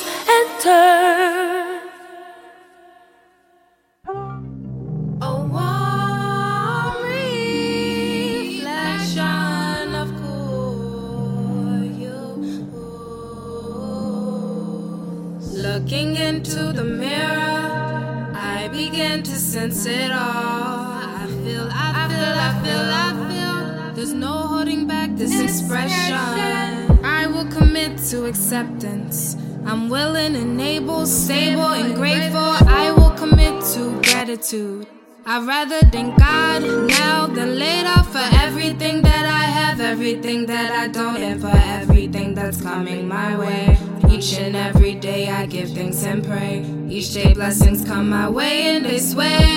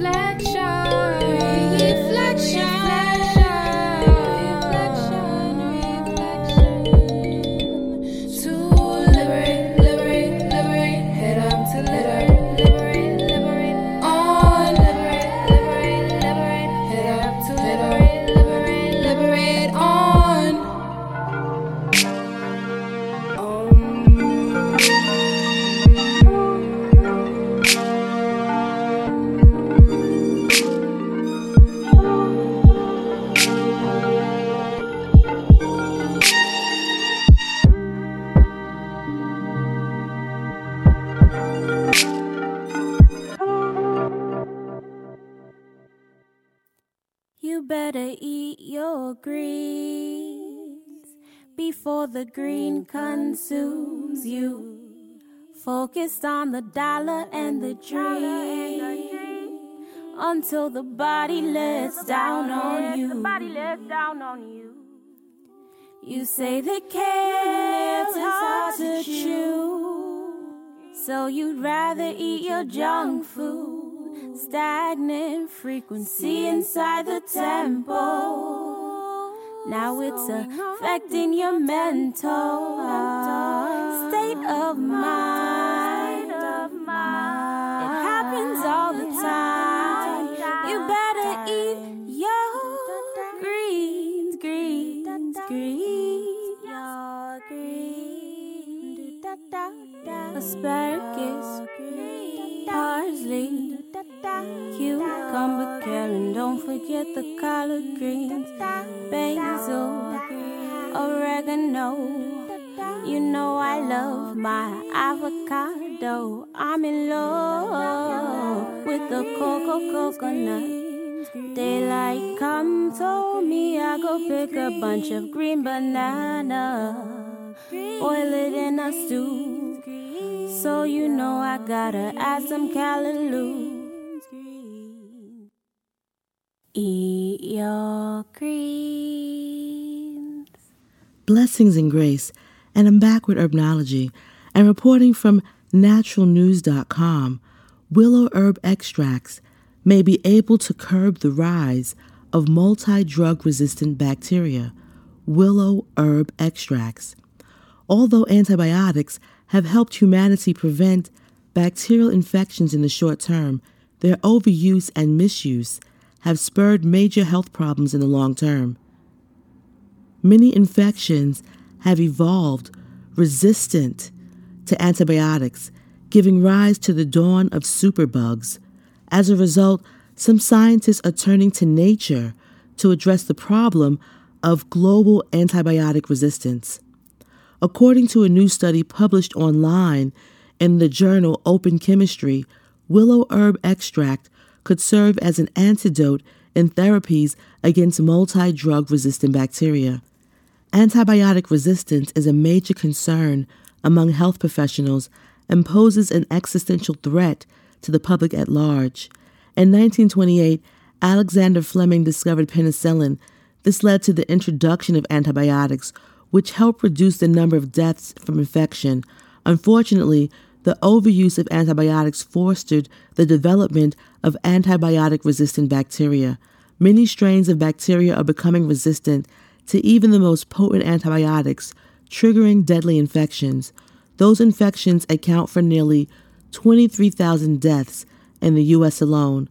The World Health Organization has noted that several common infections that plague humanity are fueled by antibiotic resistance, including urinary tract infections, pneumonia, and bloodstream infections. According to the WHO website, a high percentage of hospital acquired infections are caused by highly resistant bacteria, such as MRSA, MRSA, and multi drug resistant gram negative bacteria. Antimicrobial resistance could be even more deadly than cancer by 2050, reports the Digital Journal. So, going back to nature addresses the problem. In addressing the growing problem of antibiotic resistance, nature may have the answer. A common known herb as willow herb could help mitigate antibiotic use and ease the severity of side effects and treatments against multi drug resistant microorganisms. In particular, a recent study suggests that the extract of willow herb, in combination with conventional antimicrobials, can help increase the effectiveness of treatments against specific pathogens. Willow herb extract may be able to curb the rise of multi drug resistant bacteria. Look at the nature of the Most High. We're going to take a music moment and come back with the metaphysics of the moment. Blessings and grace. This is. Put your hands up. Put your hands up. Put your hands up. Put them up, put them up now. Open up your eyes and see. The truth will set you free. Embrace your identity. The truth will set you free. Oh,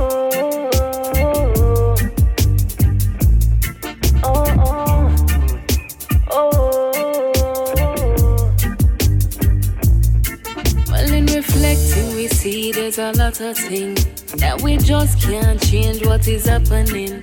And in reality, we see beer bomb a fling. Me only refuge are the king of kings.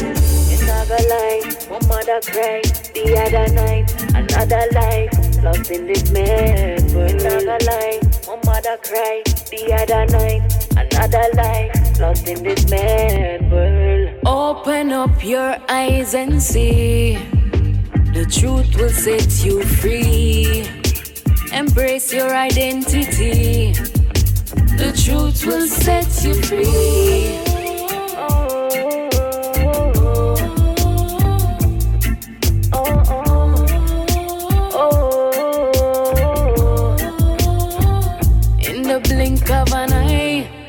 Many innocent die. We could change the world if we try. In the blink of an eye, so many innocent die. We got to change it, yes, we can do it. If we put our hearts and minds to it, we can rearrange it. So let's do it. And I know the righteous up to it. Uh-uh. Open up your eyes and see. The truth will set you free. Embrace your identity. The truth will set you free.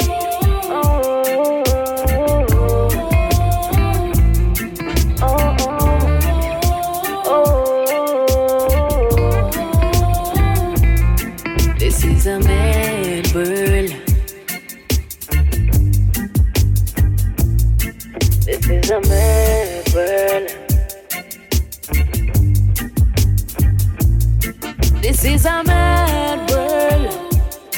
This is a mad world. This is a mad world. This is a mad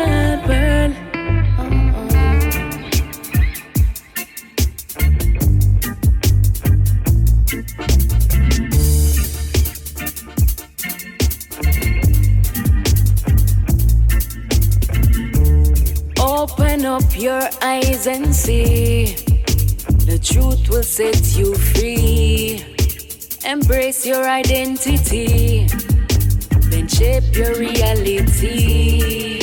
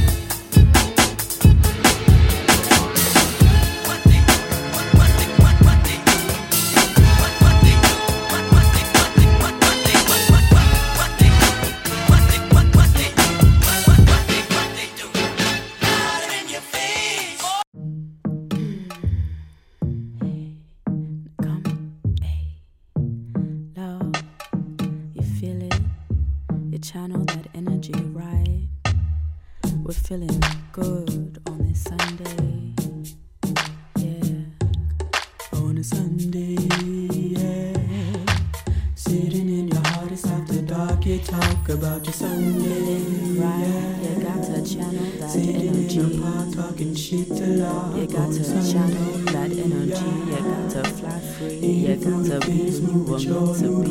You got to fly, fly. This cosmic world, You got to channel that energy. You got to channel that This energy. cosmic wonderland,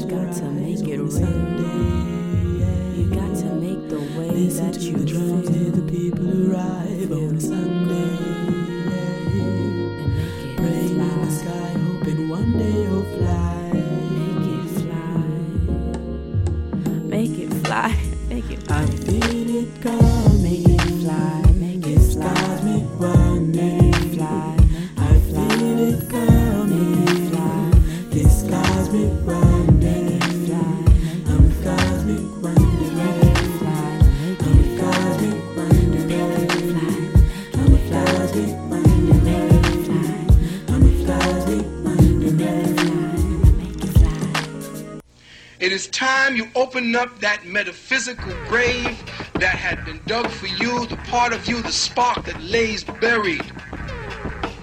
That is what's going to open you up. That's what's going to give you the ability to escape. Escape. Your metaphysical mind. Mind. Mind. Blessings and grace, and welcome to the metaphysics of the moment. Starting off with the metaphysical meaning of Yahweh, the original Hebrew form of Jehovah, it means the self existent one who reveals himself to his creation and through his creation. Yahweh revealed himself to Yeshua as the Father within. Yahweh revealed himself to Moses as I am that I am. Exodus 3:14. And Jehovah is Hebrew for he who is, who was, who will be manifest, the self-existent one. Ipseity, he who is eternal. In I am that I am, the absolute verb remains the same, but the prefix changes from manifestation to power. He to I. The word for word rendering of the original would be I am. I was. I will be because I am. I was. I will be the power to be eternally I. Jehovah is one of God's names as given in the Bible. In the authorized version, it is translated as the Lord. In the American Standard Version, the name Jehovah is given where Jah occurs in the Hebrew text. Metaphysically, Moses says in Exodus 3:14 and 15 that Jehovah told him that his name means I am that I am. Hebrew students say that the original word is JHVH, which means the ever living male and female principle. Lee's Hebrew lexicon identifies this name with Christ as the manifestation of God that speaks to patriarchs and prophets. Yeshua confirms this in Matthew 22 42 to 45, where he reveals that the Christ existed before David, whose son he was supposed to be. In the Old Testament, The spiritual I am is symbolically described as Jehovah in the New Testament. It is called Christ. Creation originates and exists in divine mind, the Most High. In the creative process, divine mind first ideates itself. In the scripture, this ideal is named Jehovah, meaning I am, the ever living, He who is eternal. The creation is carried forward through the activity of the Holy Spirit. The Hebrew Jehovah has been translated Lord. Lord means an external ruler. Bible students say that Jehovah means self existent one. Self existent one. Then instead of reading Lord, we should read I am. It makes a great difference whether we think that I am, self existent, is within, or Lord Master without. All scripture shows that Jehovah means just what God told Moses it meant I am. This is my name forever, and this is my memorial unto all generations. So, whenever you read the word Lord in Scripture, say, I am instead, and you will get a clearer understanding of what Jehovah is. Jehovah Jireh means I am the provider. If we expect to demonstrate prosperity from without, we find it a slow process. But if we know that I am is the provider, we have the key to the inexhaustible resource. The Most High was also known to the Israelites as Jehovah Shalom. I am peace. We can demonstrate peace of mind by holding the words, I am peace with the understanding that the real I am is Jehovah within us. But if we start any demonstration and try to apply the I am to personality, we fall short.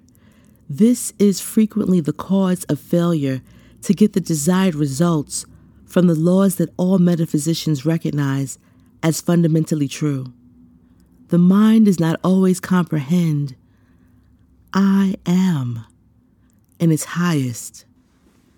Neither does it discern that the all knowing, omnipotent one is within man. This recognition must be cultivated, and everyone should become conscious of the I am presence. This consciousness will come through prayer and meditation on truth. In truth, there is but one I am, Jehovah the Omnipotent. I am. If you take the word Jehovah Shalom into your mind and hold it with the thought of a mighty peace, you will feel a harmonizing stillness that no man can understand. It must be felt, realized, and acknowledged by your I am before the Supreme I am can pour out its power. After experiencing it, you will know that you have touched a divine something, but you cannot explain to another just what it is because you have gone beyond the realm of words and have made union with the cause side of existence. It is the quickening of your divinity through the power of the Word. This divine nature is in us all, wanting to be brought into expression through our recognition of the power and the might of I am. Jehovah Nisi is Hebrew for Jehovah is my high standard. Jehovah is my conspicuous sign. Jehovah is my banner. Jehovah is my admonisher. The name that Moses gave to the altar that he built on the hill where his hands were held up by Aaron and Hur. so that Joshua and the children of Israel might defeat the Amalekites. Jehovah here promised Moses, I will utterly blot out the remembrance of Amalek from under heaven. And Moses built an altar and called the name of it Jehovah Nisi. And he said, Jehovah hath sworn. Exodus 17, 14, and 15. Metaphysically, I am recognized by the individual as his standard of right, as his elevating and overcoming power, his defense from and victory over all error or lesser ideals than the one divine perfection. Jehovah is my high standard. Jehovah is my banner. Jehovah hath sworn. And Jehovah Shema. Jehovah Shema is Hebrew for Jehovah is there. Jehovah is high. Jehovah designates. Jehovah is the great name. The name of the city that Ezekiel saw in his vision. In the text, it is called Jehovah is there. Jehovah Shammah. Ezekiel 48:35. Metaphysically, Jehovah Shammah is the realization by the perfected individual of the I am presence throughout his faculties and powers throughout his consciousness and organism. The 12 tribes of Israel, our real and true thoughts and activities shall then have been lifted up into complete possession of the land, the body. And El Shaddai, Almighty. The Hebrew word El Elohe Israel, which means unto the God of Israel. Elohe, Elohim, God of Israel, mighty God of Israel, strength of the God of Israel. Elohim, He of Israel. The name of an altar that Jacob built on the ground that he bought from the children of Hamor, the father of Shechem. Genesis 33:20.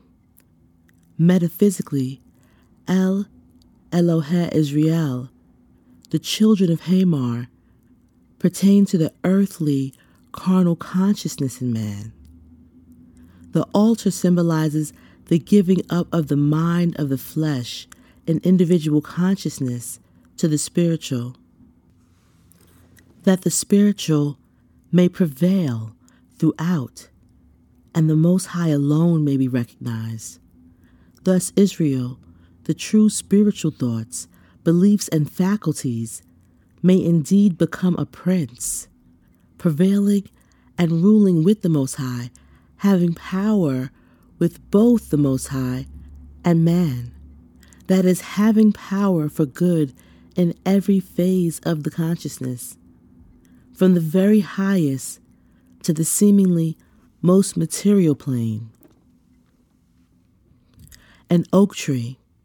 Metaphysically, an oak tree itself stands for something very strong and protective. But in Hebrew, it has a deeper significance than this. The word comes from the root, from which is derived the word Elohim.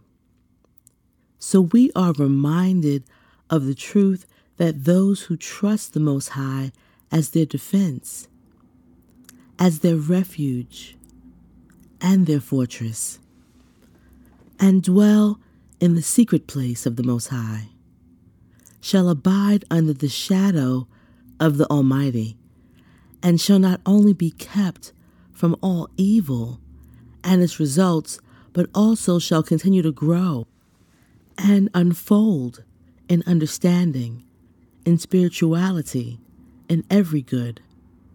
The Hebrew word El, Elah, Alon, and Allah all refer to the oak or terebinth, derived from the ideas of power, elevation, and expansion. The prefix al or el that begins the name Elohim, or better Elohim, comes from the same root, which characterizes the power of expansive movement, the power of extension, and is also the personal pronoun he, which stands for the absolute. And Gideon. Gideon is Hebrew for cutter, mutilator, destroyer, tree feller. The tree feller, the one who cuts the tree and causes it to fall. Impetuous, warrior.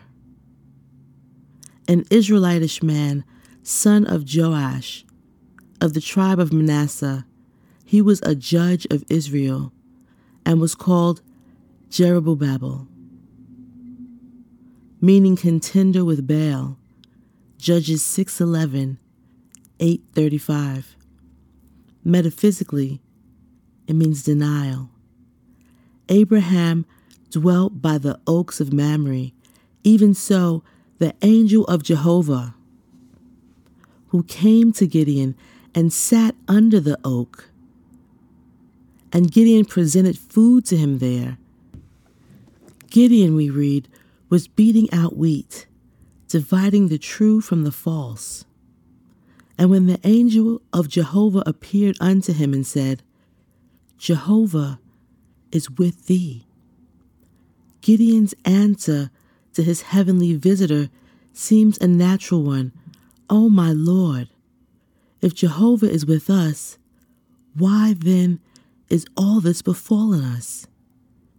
It is what millions of hearts have asked since the days of Gideon.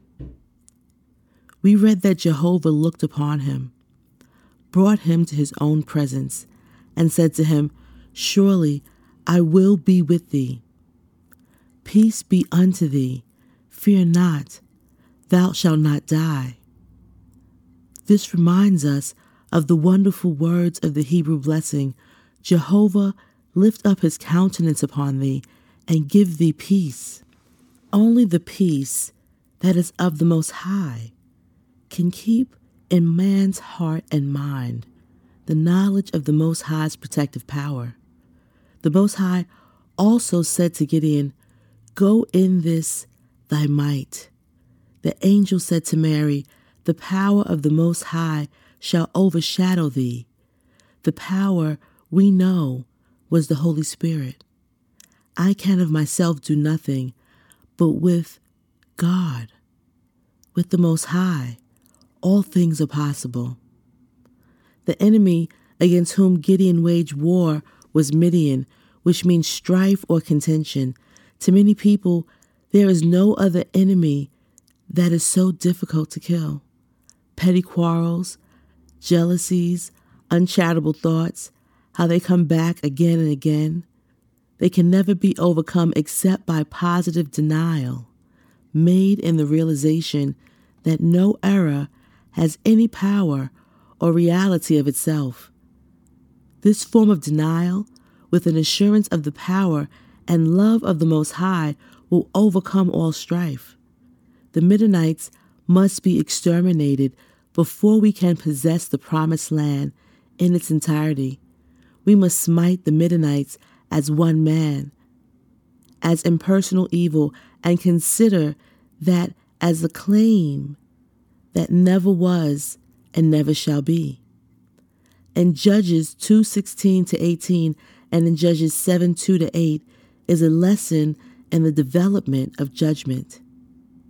In these days, many are worshiping or giving allegiance to materiality, to other goods than Jehovah, instead of being true to divine judgment. They hearken not unto their judges, from 32,000 men, Gideon, cutter off, destroyer, signifying denial, selected only 300 with which to overcome the Midianites because Gideon was working under the inspiration of divine judgment. Therefore, it was revealed to him that the forces that he was to use must have the power of discrimination and judgment. The forces he was to use must have the power of discrimination and judgment. The act of getting down on the hands and knees and drinking from the brook indicates the lack of discrimination. People who are thus lacking mentally drink in everything that comes their way and thereby load their minds with all sorts of thoughts, good and bad and indifferent. Those who are represented as dipping the water up in their hands and drinking it use discrimination. They think about what they're doing and are safe executives. Dividing the 300 into three companies represents the sending forth of the word in spirit, mind, and body. The trumpets represent the power of the word, and the torches concealed in the pitches represent spiritual intelligence.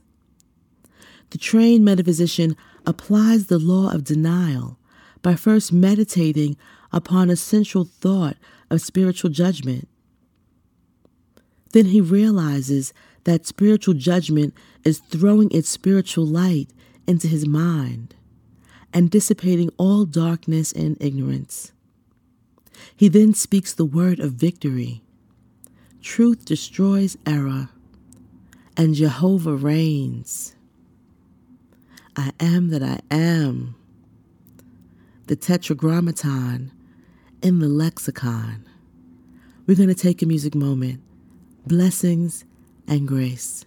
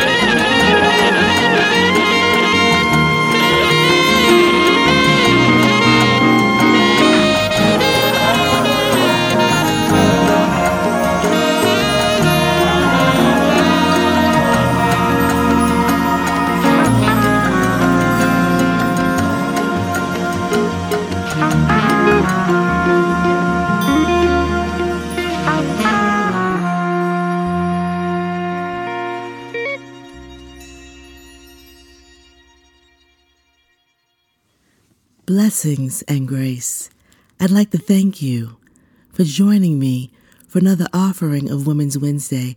I'd like to show love to the frequency that accompanies me, the music. DJ Bo, Waves. Bo Bounce Edit, Joseph Leimberg, featuring Kamasi Washington, Interstellar Universe.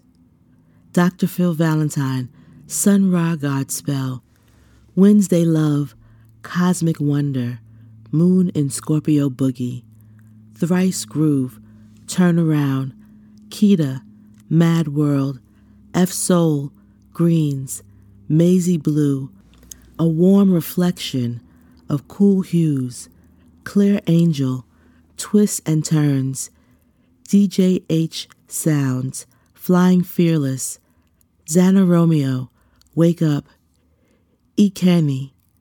This is America, Lisa Danger, Wise and Prudent, Saint Germain, Rose Rouge, Joseph Leimberg, featuring Jametta Rose, Echoes of One, Maisie Blue, Grace, Ronald Bruner Jr., featuring Thundercat, Take the Time, Sugar, Jah Will Provide, The Whitefield Brothers featuring Bachka, Earthology, Sarak, 13th Planet Remix, and John 9, Prosper.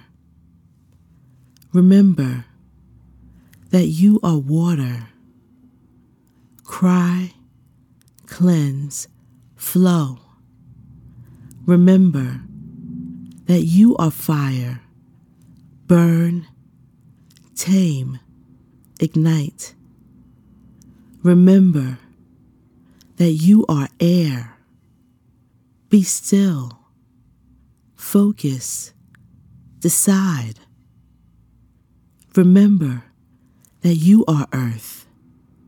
Ground, build, give.